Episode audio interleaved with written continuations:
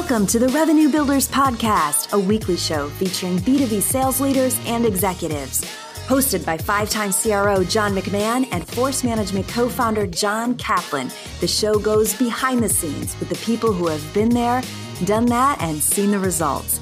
If you enjoy our content, please subscribe, rate, and review the show to help us reach more people. Revenue Builders is brought to you by Force Management. We help companies improve sales performance executing the growth strategy at the point of sale. Find us at forcemanagement.com. Enjoy today's episode. Hello and welcome to the Revenue Builders Podcast. I'm John McMahon here with my friend and colleague John Kaplan, also known as Cap. How you doing, Johnny Mac? Good to be with you again. Good to good to be with you, buddy. Cap, I have a very very special guest today a powerhouse of a woman. Let me give you a small sample of her incredible background. She started a career as the founder of Skills Village, which was acquired by PeopleSoft. She was then CFO at Clearwire, which was a telecom company, raised $12 billion of capital and took it to a successful IPO. Then she was the CFO at King Digital, people that don't know that company, that's the creator of Candy Crush, where she took the company public and also completed a $5.9 billion acquisition by Activision. And now she's managing director at Madrona Ventures in Seattle, and she serves on the board of Hasbro, New Relic, and MongoDB. Cap, please say hello to my and welcome my friend Hope Cochran. Hey, Hope. Uh, it's great to meet you. I have to, I have to be completely transparent. When John, uh, when we talked about potential guests, and and John brought up your name, and I went and kind of, you know, dug into your background. I was just fascinated, which I want to ask you an opening question here in just a second. Um, I uh, then went back to my people and said I have to update my LinkedIn profile, and and they said they asked me why, and I showed them yours and they said, John, there's there's not enough words that we could put in there to make yours even close to the to the background of this woman. Uh, yeah. Uh, so thank you, thank you for being with us. Uh, one of the things that I'm fascinated about, I'll start at the Uber level, and then you know we really want to dig into um, the the positioning of you know your financial background and and which is just outstanding. But uh, Stanford um, economics and music major, and I believe a trained opera singer. Um, can you kind of share us a little background? Like, what's that look like at Stanford? Like economics, music, and a trained opera singer. What's that? How does that all come about? You guys, thank you so much for having me on. It's so much fun to be able to just chat with friends and have this conversation. Um, you know you'll you started with looking at my linkedin profile and that it looked so great I, I love linkedin because you can make it look great right there is a lot of twists and turns in that journey and a lot of learnings and i want to use the word scars along the way a lot of moments yeah. where john mcmahon you referenced skills village you know yeah. we had a successful outcome to peoplesoft but my goodness how many moments did i think we were like on the cliff and ready to jump off um, for mistakes that I made. So, you know, you look at those LinkedIn profiles and they look lovely and like this this nice trajectory, and the truth is in the details and in the journey, which is um, a lot of a lot of scars and learnings, and now we're wise uh, because of them. But it's been a really I'm really grateful for the ride I've had. Um, it, it did all start at Stanford. And, you know, I went to Stanford. I was so amazed to get in, first of all. I didn't ever expect I would get in. So that felt like a big win right there. Um, and of course, you don't go to Stanford thinking you're going to major in music. That is not the intention. Right. Um, and as my kids look at colleges and pick their majors, I'm not going to let them choose music as their major either. That just doesn't seem like the appropriate thing to do. But really, when I look back, I think of econ as the degree that got me my interviews and gave the validation to the employers. But music is a lot of the things that I use in my everyday life. And the learnings that I gained through that music major and through that journey are really the skills that I put to work um, in my career. So I'm grateful for both the yin and the yang, the econ and the music together. I think they've um, you know helped me along the way to a tremendous capacity. But you know you are right. Like I, I was an opera singer and i spent a lot of moments on the stage. And when i say that those are the moments that prepared me for what i do today you know i think of uh, practice makes perfect. I mean diligence yeah. and discipline i can't imagine getting on stage and not knowing that aria through and through and how every Italian word is spoken and the hours in the practice room, right? Uh, like the thought of getting up and not knowing that level of detail and messing up is petrifying. So, you know, being always prepared is something that definitely I've taken through my journey. I also just think of commanding a room, you know, and I, you know, as you talk about women in business and being able to let your voice be heard, I spent a lot of hours on stage learning how to project and to command the space. And I think that has been helpful in my journey. And then the the ultimate is that something always goes wrong. Right? Something always goes wrong and how are you going to handle it? And how are you going to handle it with grace and like it was meant to be? Um. I think, John, you, you once referenced that I don't look stressed. I, I am very stressed, but I think I've learned to manage it like in a way that looks like I'm not. Yeah. Um, which there's a lot used. going on inside there, but you're not letting yeah. anybody see it. Yeah. Hope, did you ever have to make a decision? Did it come down to make a decision to say I'm going to go to with music or I'm going to go into finance? Did was there ever a, a defining point in the career, or did you just say I'm going to do both and for as long as I can. How did that? How did it? How did it branch?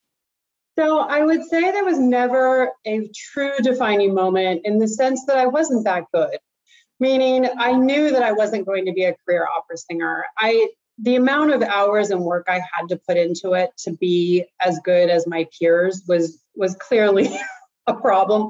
Um, and I also knew that I loved business, and that was just the natural trajectory for me. So I never had to make this big decision.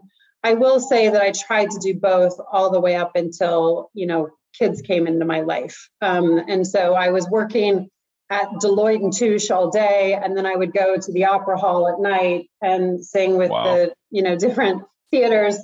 And you know when you have babies, that just doesn't work all that well. So that was a, a moment that that that actual theater performance, um, you know, took a second second place. But I still sang a lot, and I still do today. Very cool. Very and cool. When you were at Deloitte and Touche, Hope, how did you decide? Okay, I'm going to go start my own company. What was the motivator there? Yeah, so that's you know Deloitte and Touche so I am so grateful for that start in my journey. I think it teaches you a tremendous amount as a young professional, time management. You see a lot of different places. They give you a lot of responsibility early. So just a great place to start. But one of the things I figured out by year two is that my calendar was pretty much the same every year, meaning I was doing the same clients. Um, and I'm a person that gets antsy and I get a little bored and I want to do something new. So one of the uh, defining moments at Deloitte was I was asked, um, or actually I wasn't asked. I heard they were starting a new practice in Slovenia, and they were asking some of the best in class if they were interested in going to live there and get this practice going.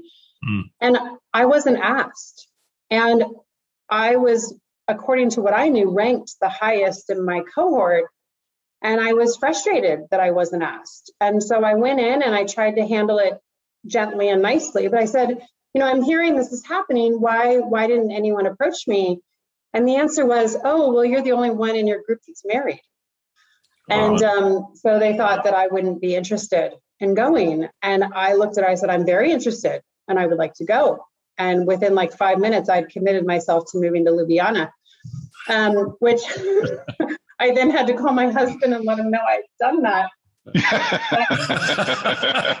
you know, was, was he excited about it? Was he excited about it? Or? He has been incredibly supportive my entire journey, as I have been with his. So he was like, "Okay, let's do." And he was doing a startup in San Francisco, and So there was a lot going on there. Um, but you know, it was the first time I had experienced someone making a decision for me based on, mm. you know, an extraneous situation in my life. So to your point, I always go for the unexpected, the new thing.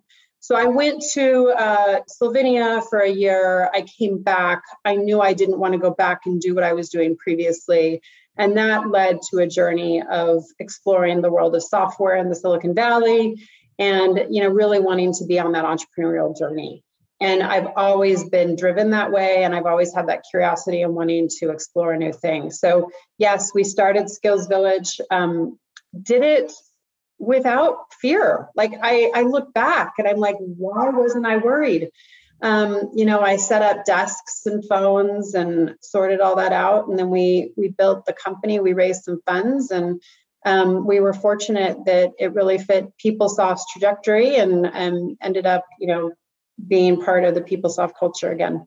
Right. How did your financial you background? Didn't you didn't know, right? You didn't know what you didn't know, so you just went yeah. headstrong into it. No I fear. didn't know what I didn't know. I I always say that the first venture capital money I raised, and I remember it so vividly. I had a gentleman who put a term sheet in front of me, and there were all these words that I'd never heard of before. Yeah. And I would just tell anyone that's raising money, these words are a different world and a different vocabulary, but they're actually quite rational and they make sense. You just have to know the words. So I went into the bathroom and called my lawyer and said, I need to learn what these words mean because I have to go negotiate this thing. And like mm-hmm. I scribbled, scribbled, scribbled, and I came back out trying to look all like I knew my stuff. wow.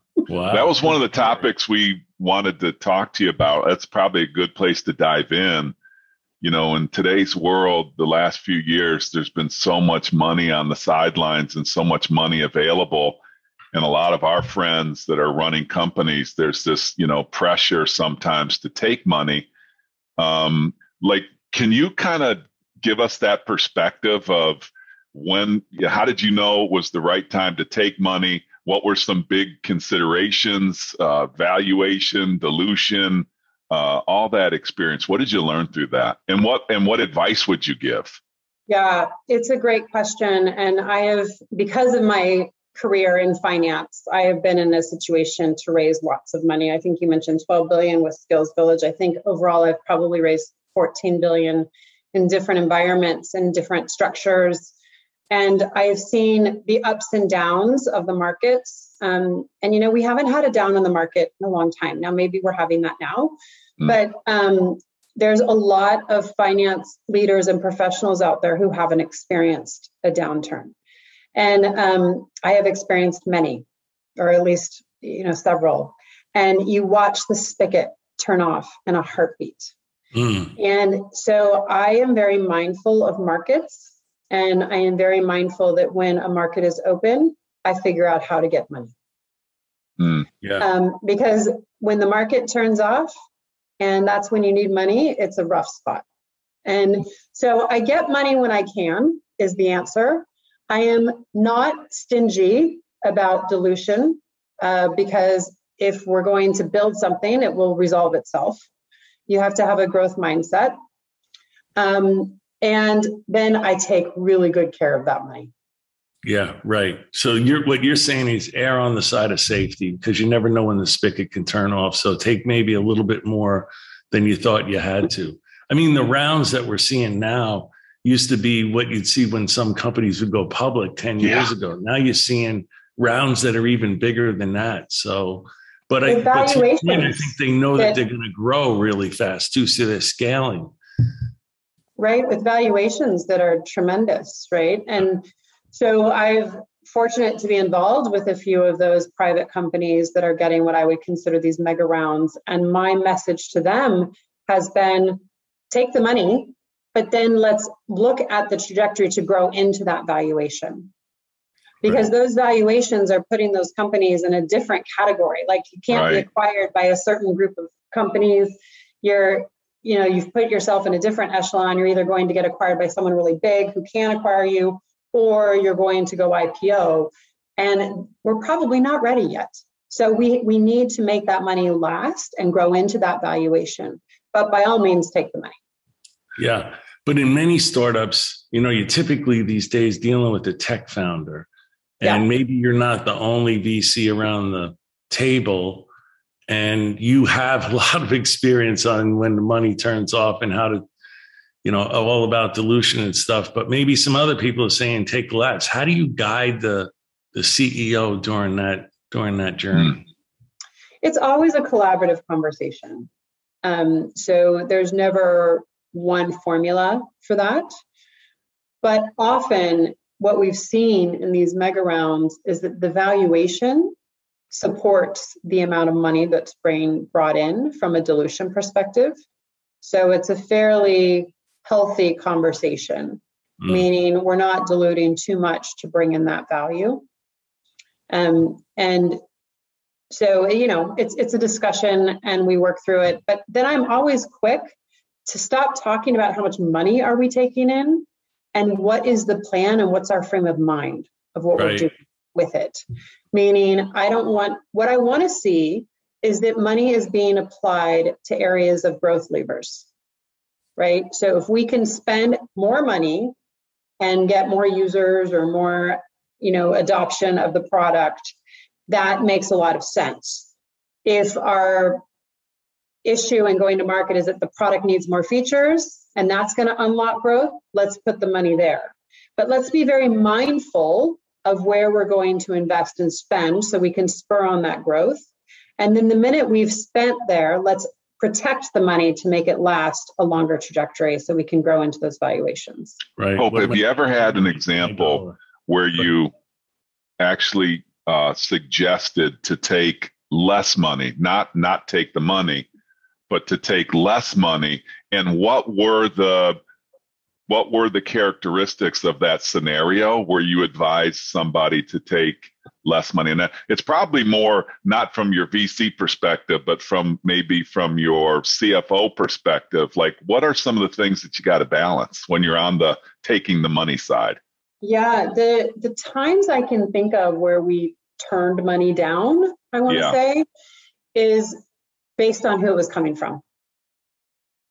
So, very mindful of who you're partnering with from yeah. a cap table perspective, from an ownership perspective, and very mindful of their objectives and what they want. Mm-hmm. And is it going to be distracting? Is it going to be helpful? And those are the moments that we have said, no, thank you. We're going to stick with this structure or this amount of money. Yeah, right a hope as if we turn towards you being a CFO and you, you know, you're at a telecom company, you're at a mobile games company, you're basically at a software company. How different was it to be able to forecast for the quarters in those different types of mm-hmm. companies? Mm-hmm. Were there was it kind of basically the same or was it completely different in those different types of companies? It was completely different. And I'm incredibly jealous of these CFOs and these SaaS companies now, where it's much more predictable. Um, you know, because I was in the days of software, the olden days when we were in perpetual license, and John, right. probably were there with me. Um, you know, and all your deals are coming in the last five days of the quarter. We would have three calls a day, making sure the contracts got processed, not knowing where your quarter was going to end. I don't know if I'm resonating with you at oh, all. 100, 130%. So 130%. We have a lot of stories. Scars. Those scars, those are our scars. Those are scars for sure. So that perpetual license uh, method was challenging, and the forecasting was hard. And um, you know, I think of our QBRs or our monthly meetups trying to forecast how the deals were going to come through and what we were telling the street. And it was very unpredictable, right? Um, and then you go to telecom, which was selling to consumers. It had a little bit more of a SaaS profile in the sense that you know we knew customer retention, mm. so that was a little bit more predictable. Um, and you had a mass market to work with, so you had some levers in regards to customer acquisition. And then you go to mobile gaming, and actually interesting thing about mobile gaming is that once a game gets traction, it actually is very predictable. Really? So we really were much more, I always say we had as many data scientists as we had game yeah. developers. And Candy Crush was truly and still is a phenomenon of volume. And so you really can analyze the data and get pretty good at predicting. What's hard to predict is a new game. Mm. So, you know, you don't know what type of traction you're going to get. You do testing and all the things ahead of time, but it's really hard to know exactly how it's going to be adopted once it's truly launched. And so those first six months of a game tend to be unpredictable. But if you can get volume and virality, then it tends to be, you know, much more predictable and understandable. You know, when I was at King, mobile gaming was relatively young and new. And I spent a lot of time talking to Wall Street about the fact that if you can get a certain amount of activity or volume or engagement in your game, you were highly predictable and you would stay big for a long time. So, you know, at that point, Candy Crush or King was making about 2 billion in revenue a year from these family of games. And I was, you know, trying to make people understand that this added a lot of predictability to the game and that it would be in the top 10 for years and years. And very few people actually believed me because there was very little history to prove that out. So I understand. But today, it, like I still check and it's still in the top 10 and it's wow. very satis- very satisfying to me.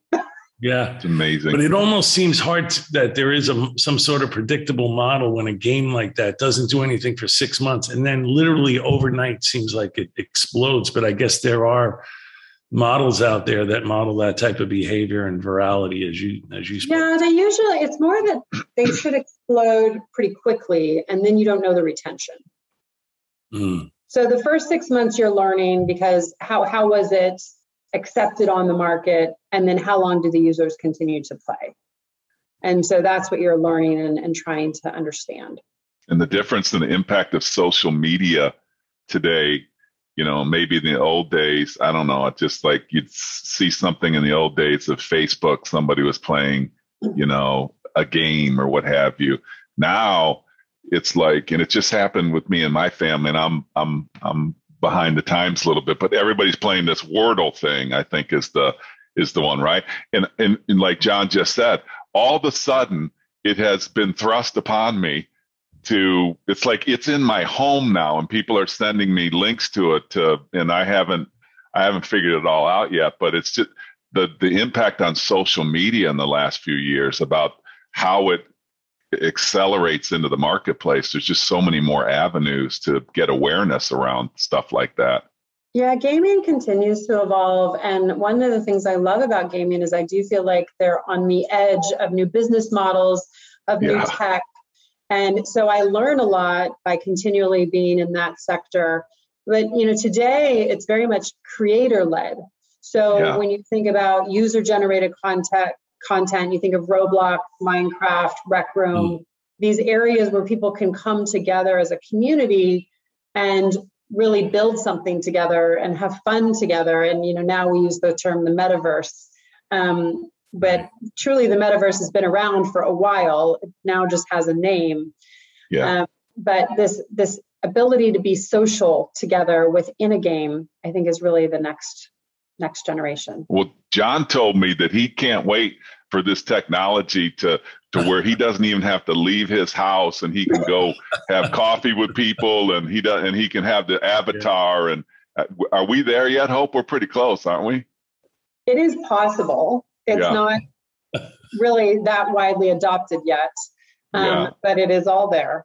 I'm trying to get him out of his house, so let let's hope right. he doesn't adopt that. Hey, I got a quick question for you. I'm dying to ask this because um, in in my experience, the balance of predictability, and we have a lot of sales professionals and CROs and sellers, and and this this this importance of the forecast number one, why it's so important, but then balancing predictability and overachievement has always been a very difficult conversation. And so, could you kind of share with us your experience and the advice that you've given people around, you know, wanting to overachieve a number? and but also wanting to be very predictable like what's been what's been your experience or your advice in that we have scars on that as well. Yes, we sure. all do. And I always say, I think this is very much due to being in the seat of the CFO. Overachievement's great, but truly, I want it to be accurate. Right. This is my objective. Like, I don't want to be under, I don't want to be over. I want to be as close to the accuracy as I possibly can.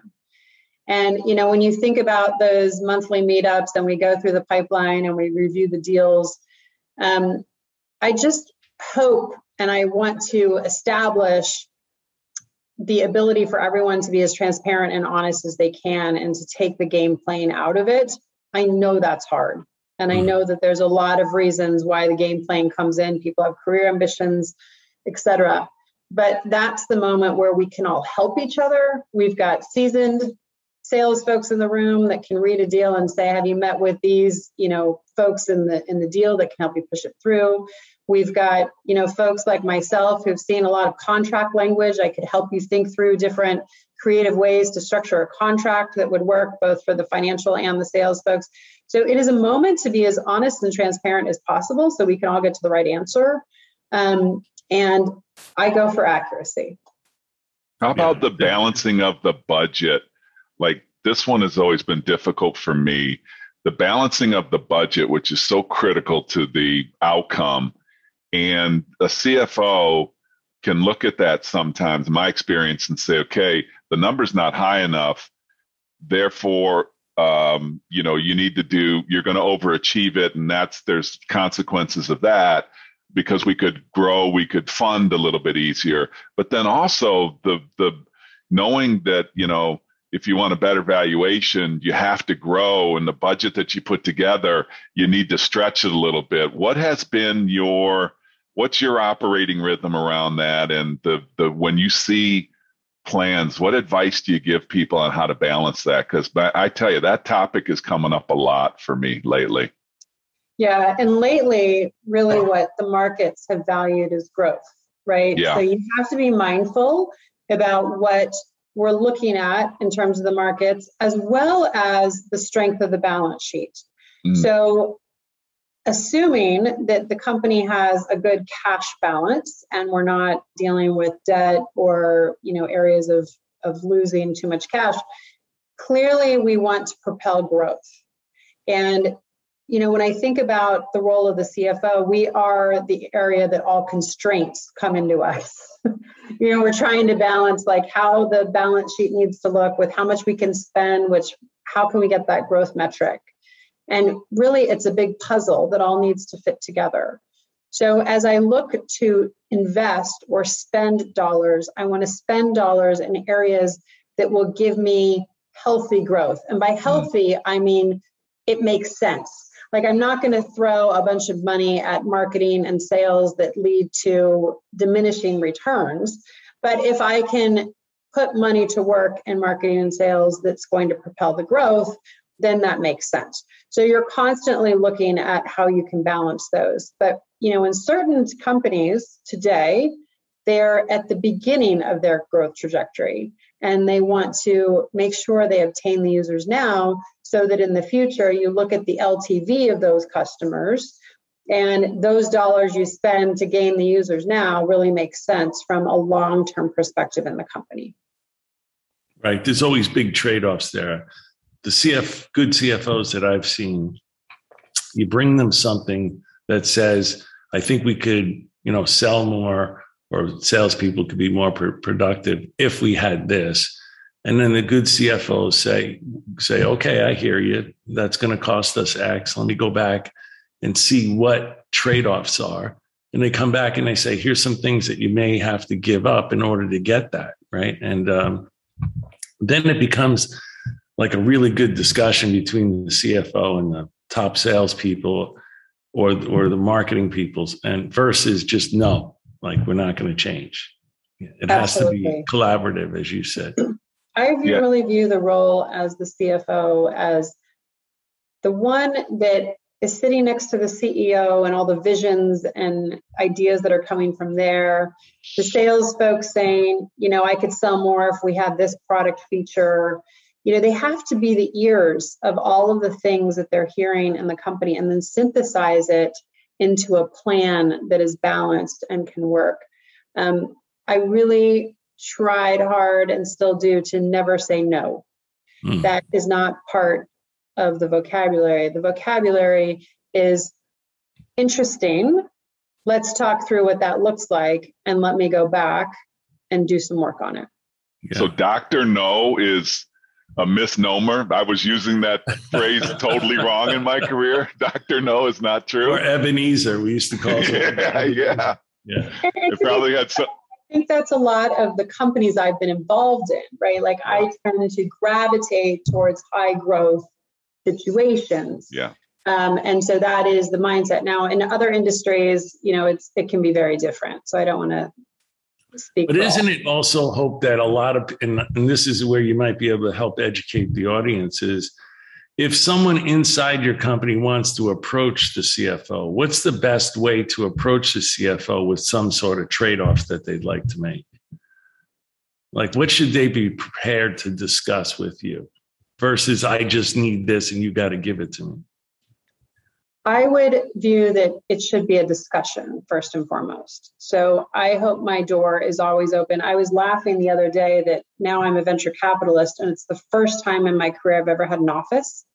I've always been out on the floor in cubes, um, regardless of my title. And I want to be very approachable and have those discussions. Right.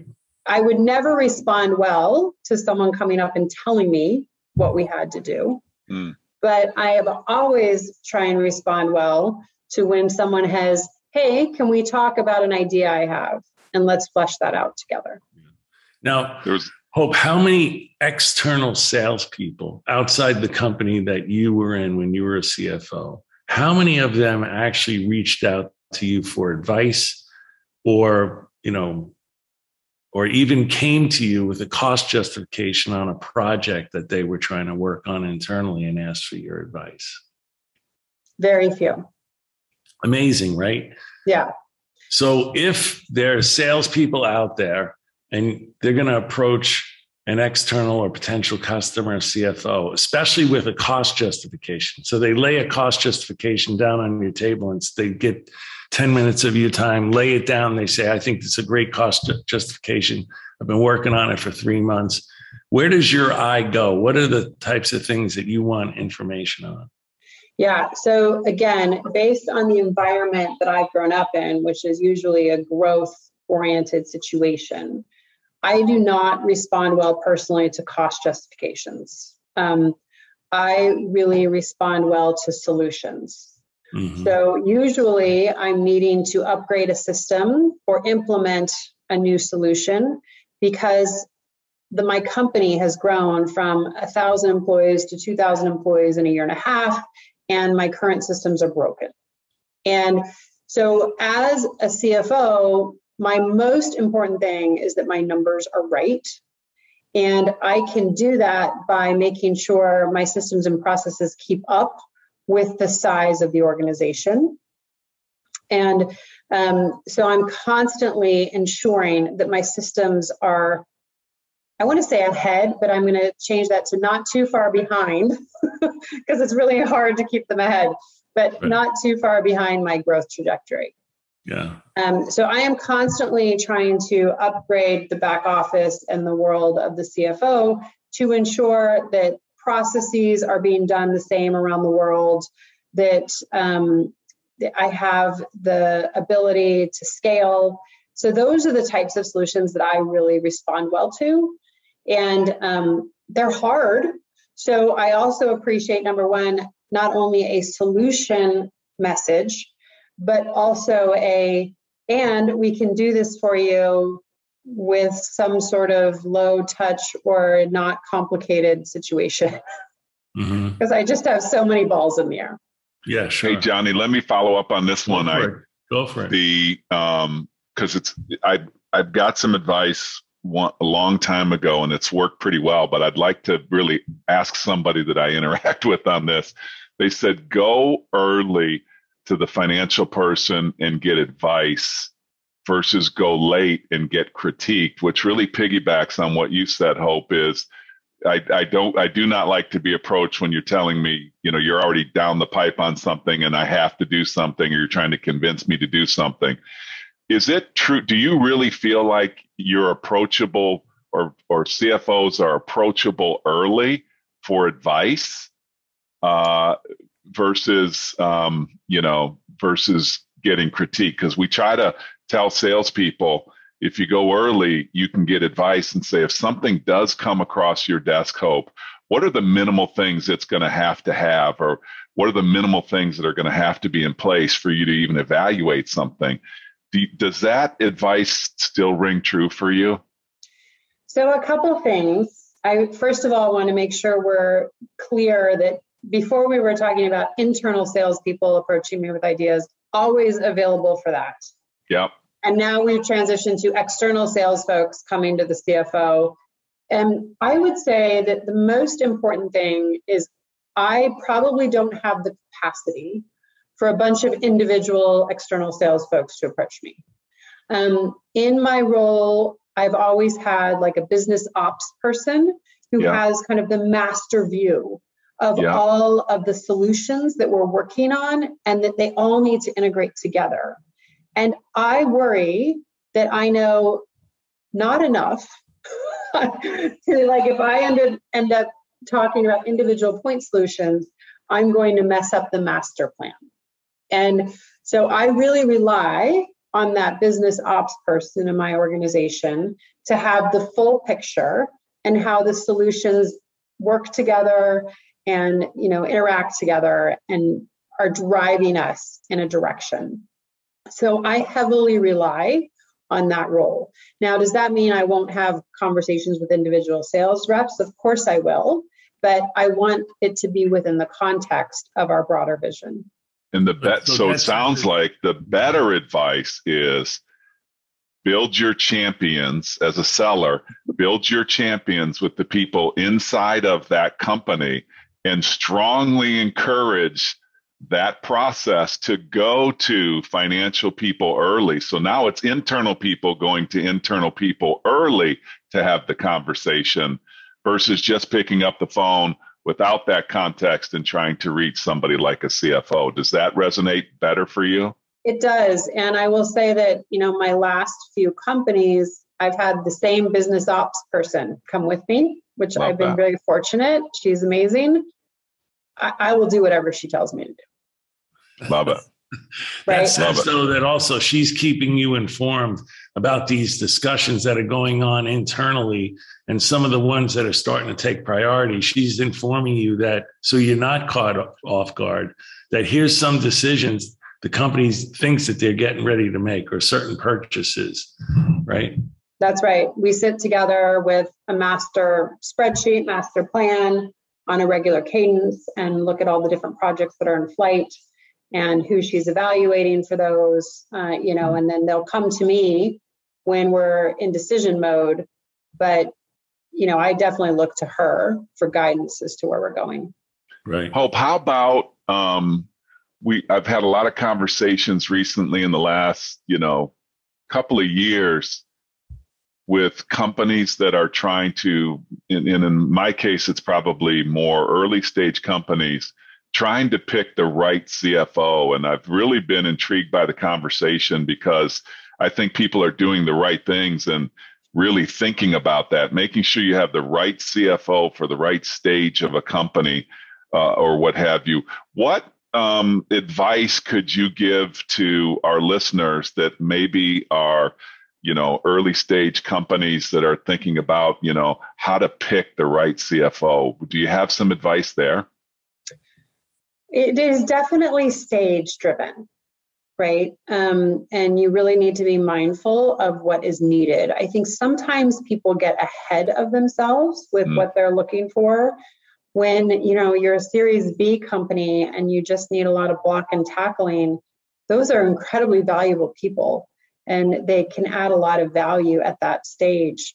Um, and then you get into the growth mindset, you know, where they're like maybe getting ready to go public, and that's a different DNA.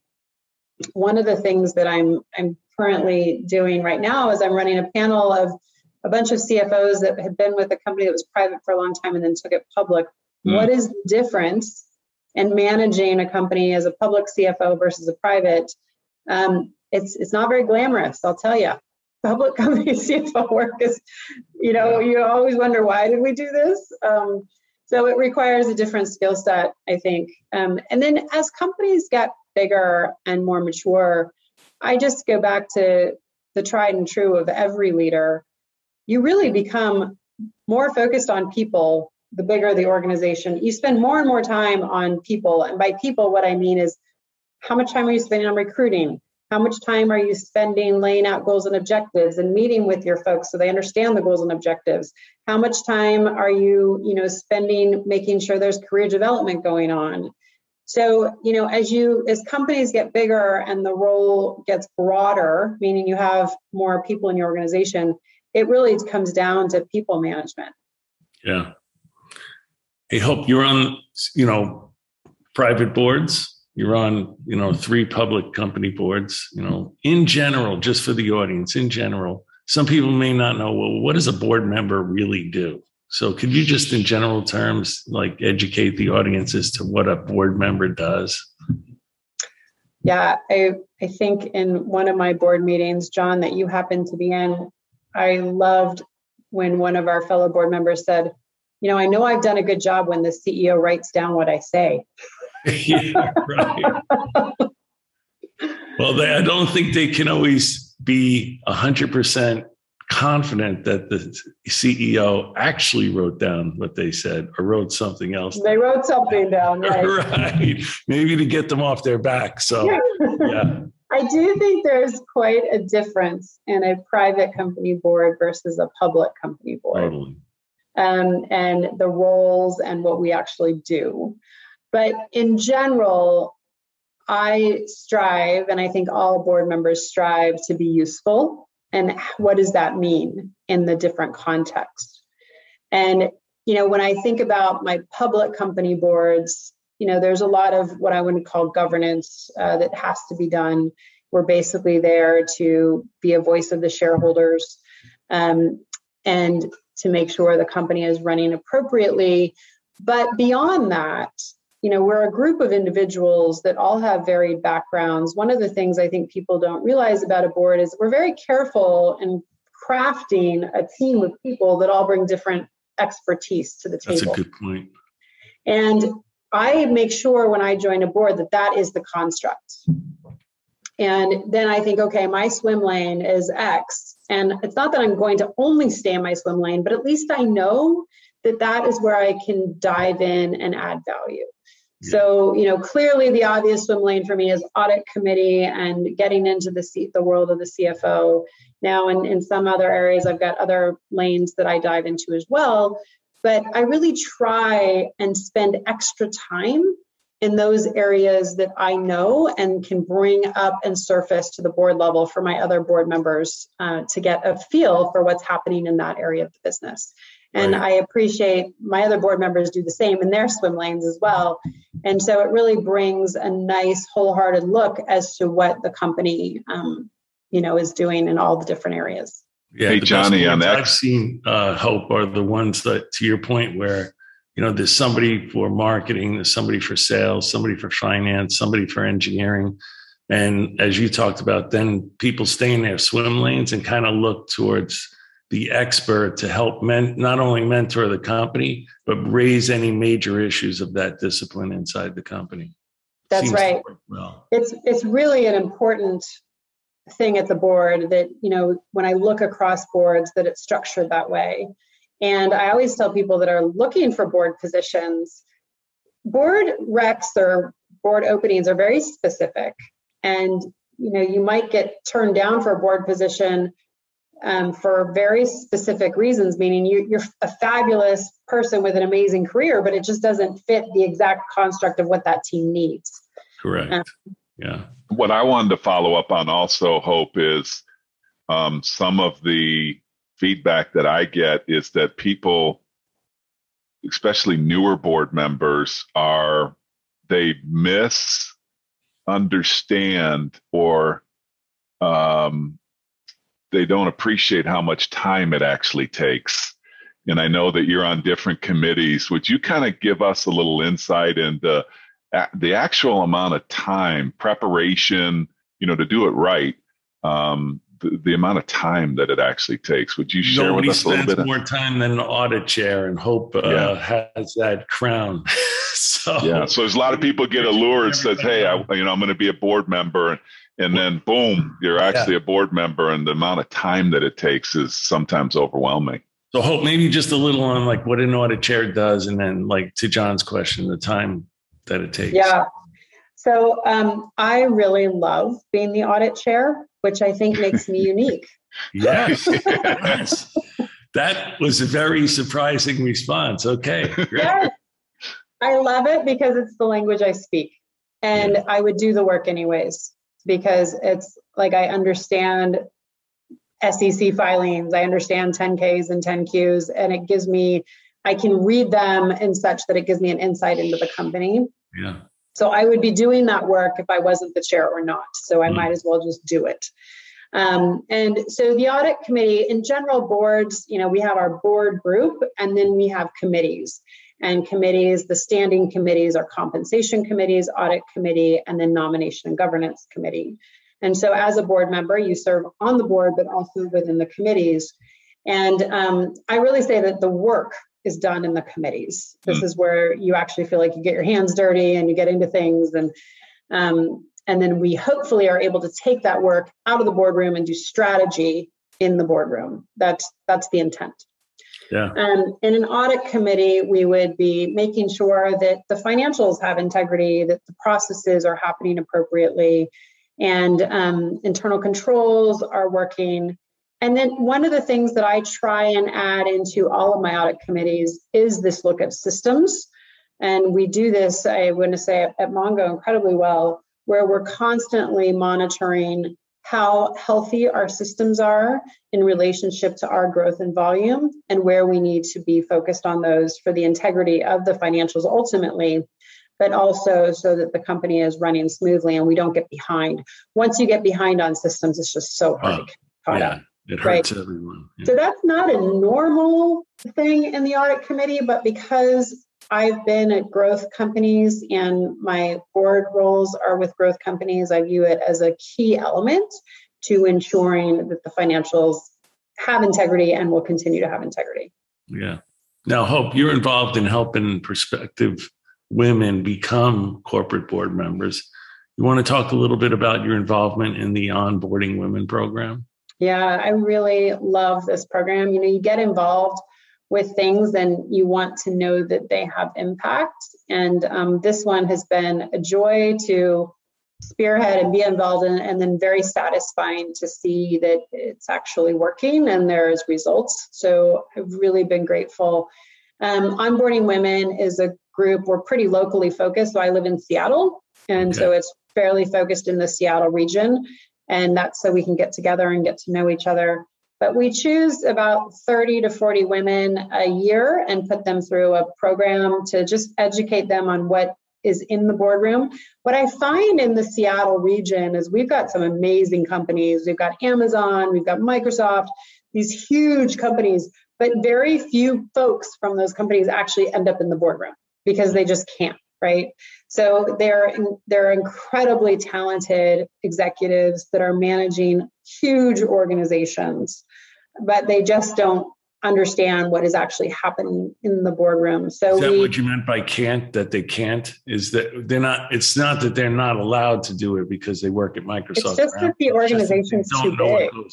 Yeah. Well, yeah, the organization's too big. I mean, at Microsoft, you're going to have your top executives in the boardroom, but it's the biggest corporation in the world. So you've yeah, got okay, whole divisions that, you know, don't go into the boardroom, but are managing more people than I've ever managed in my career. Like they've got so much more experience.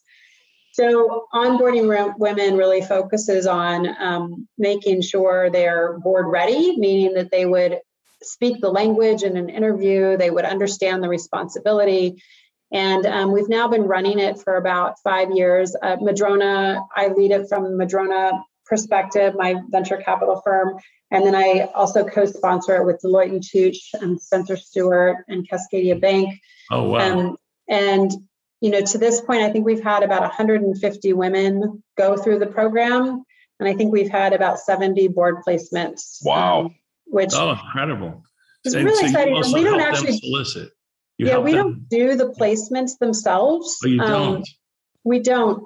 Basically, these are talented women, so there we go. That's one thing. But I also think that getting your first board role is like any new role. Like it, no one wants to hire you for the first time. Right. So I get a tremendous amount of inbound for board roles. I'm a little busy right now. So I take every recruiter call and say, well, let me see if I can send you some candidates. And so then I go through my onboarding women list and send them maybe five folks that I think would be helpful. And we all do that. We have a group of mentors associated with the program. We've got about 30 mentors, and we all take that responsibility. And I think it's that viral effect and us all knowing each other that's really propelled it forward. Wow, How does great. somebody get into the program, Hope? And and first question. Second question. Um, are there pro if it's regional, are there programs like it around the country? If not, why not? And how might that how might the listeners be able to tap into some of that experience from you? Yeah, it's very grassroots. Um, it really was born out of some leaders in the Seattle region coming together and being mindful that Washington State actually had a really low percentage of women on public boards. Um, low in general, but also low compared to the nation, and saying we needed to impact that. And so that has been the purpose of the program and how it was born. In terms of how to apply, we have a website, onboardingwomen.org, and you can apply through that. You can also email any of us and we nominate you. Um, it's pretty unscientific, yeah. but um, we really try and, and make sure that we're focused on nominees that we do think are board ready. So that's one of our criteria. In Any other other oh, sorry, go ahead. Yeah, yeah, go ahead, please. Uh, yeah, other organizations. There are a lot all over the country, and they all have their different flavor. Um, I think of Athena Alliance. I think of Boardlist. Um, they they're all there's a several in New York um, that have mm. sprouted up. So there are several initiatives, and it's great to see the energy and focus behind this. Awesome. Well done. Well done. Johnny, are we? Uh, do you do you want to do a I just recap? Want to ask you one kind of general question. You know, yeah. What's the best piece of advice you ever got that most people don't commonly hear? Is there anything that comes to mind? Okay, let's give it a category like career advice. Sure, let's do okay. it. All right. um, I would say take a risk. Yes, especially early on take a risk. Yes. When I think of the big movements in my career, they've been when I've jumped, when I've taken a risk, when I've been nervous. I don't think I've ever taken a job that I felt like I was qualified for. Hmm. Um, whenever it pushed me and made me uncomfortable, I knew that that was the right job. Right. Um, and then I always, maybe this is a little bit of my CFO mindset, put myself in the mindset of, okay, what happens if I fail? Hmm. And usually that's okay. Yeah, right. Like once I really envision what failing could look like, it's not that bad. No, but that fear of failure can really drive you also, right? So yes. this leap, I think, because I've done it myself, I've taken this leap when everybody else around me tells me logically you're making really a big mistake, but my gut just and something inside me tells me I gotta go. And then yep. I go, and now I'm there. And then this giant fear of failure also comes over me too. Like, you know, we we really got to step our game up. So sounds like, you know, same thing for you. And I often tell that to folks that I mentor or that work for me in some respect, even though I wouldn't want to lose them in my organization. Mm. I still think that for them, sometimes taking that leap is the best thing they can do. Yeah. Awesome. Yeah. Awesome.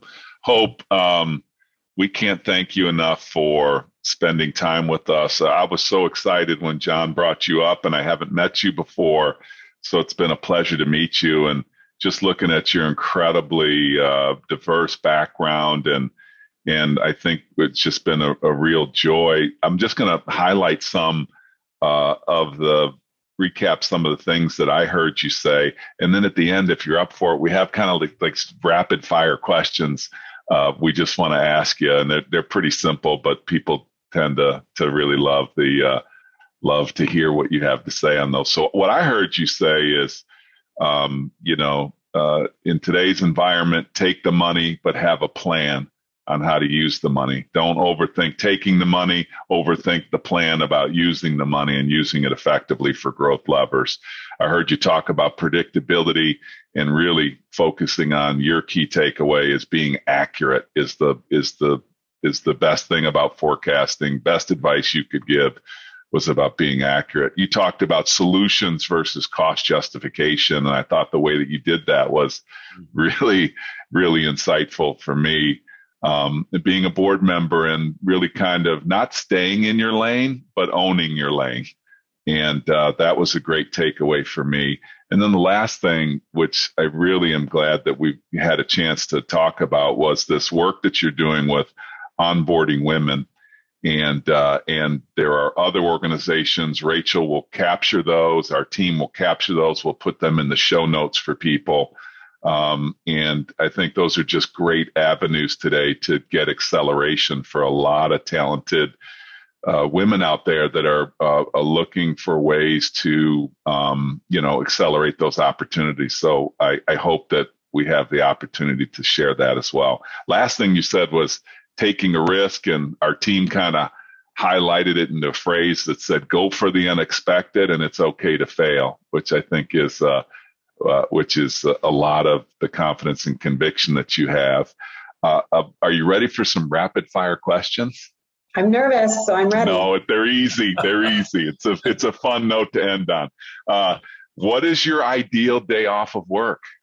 Mm, to be at the barn with horses.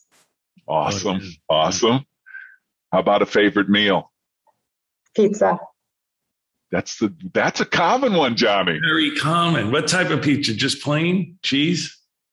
You know, yes, but maybe pepperoni, but pretty mm-hmm. basic. Come on, you're up in the Pacific Northwest. They got white pizza. They got all kind of stuff no, going on up there. yeah, there was there was a period in my life due to babies that I couldn't eat pizza, and I did not realize how much I missed it. Yeah. Is that the like the cheese, the process? I got my my children are having children now, and there's all kinds of things I'm learning about. You, you, there's cheeses and stuff you can't eat, right? There's that, but mine was more like colicky babies. Oh, okay. All right. Well, I'm I'm uh, I'm evolving. I'm evolving. All right. Favorite movie? Gods must be crazy. Gods must be crazy. Do you know that one, Johnny? I do not know that one, but I'm I'm gonna. It's go. an old one, really, really. What old. is? Give us the give it. Don't give away the punchline, but give us the heads up. Like it all has to do interest. with what? a tribe in the Sahara and a Coke bottle that comes. Oh, I have seen that. I have seen that. Is it a movie or is it a documentary? Like it's kind of. It's yeah. Okay, I have seen. I I remember that. I'll go back. And, and they fight over again. the Coke bottle. All right, so this this one is really appropriate for you, and I might ask a little variation. Best concert you've ever been to? Hmm. I want to say the Marriage of Figaro, but that's not a concert. That's okay. That's okay. I'll, I uh, and then how about a favorite singer? This is a this is high category for you. Yeah. It's it's all Broadway. I'm all Broadway. That's okay. Oh, like going to the plays, like going to theater? I'm yes, I'm a theater junkie. Yeah. I wow. could listen to yeah, theater all day. Yeah. Awesome. Awesome. Johnny, wrap up with your goodbyes and uh, hope I uh, so, so grateful for you for taking the time. I know you got a busy schedule and uh, we're, we're just so grateful for you spending the time huge value yeah, add. Thank you. Thank you. Can't thank you enough for joining us. And it, I know for the audience, this is going to be very, very valuable. So thank you so much. I appreciate well, it. Well, I certainly learned a tremendous amount from you all, and it was a great way to start my day. So thank There you. you go. Right. Awesome. Thanks, Thanks, Hope. um, And All right. thank you. And thank you all for listening to Revenue Builder. Thanks for listening to today's episode. Be sure to check us out at forcemanagement.com.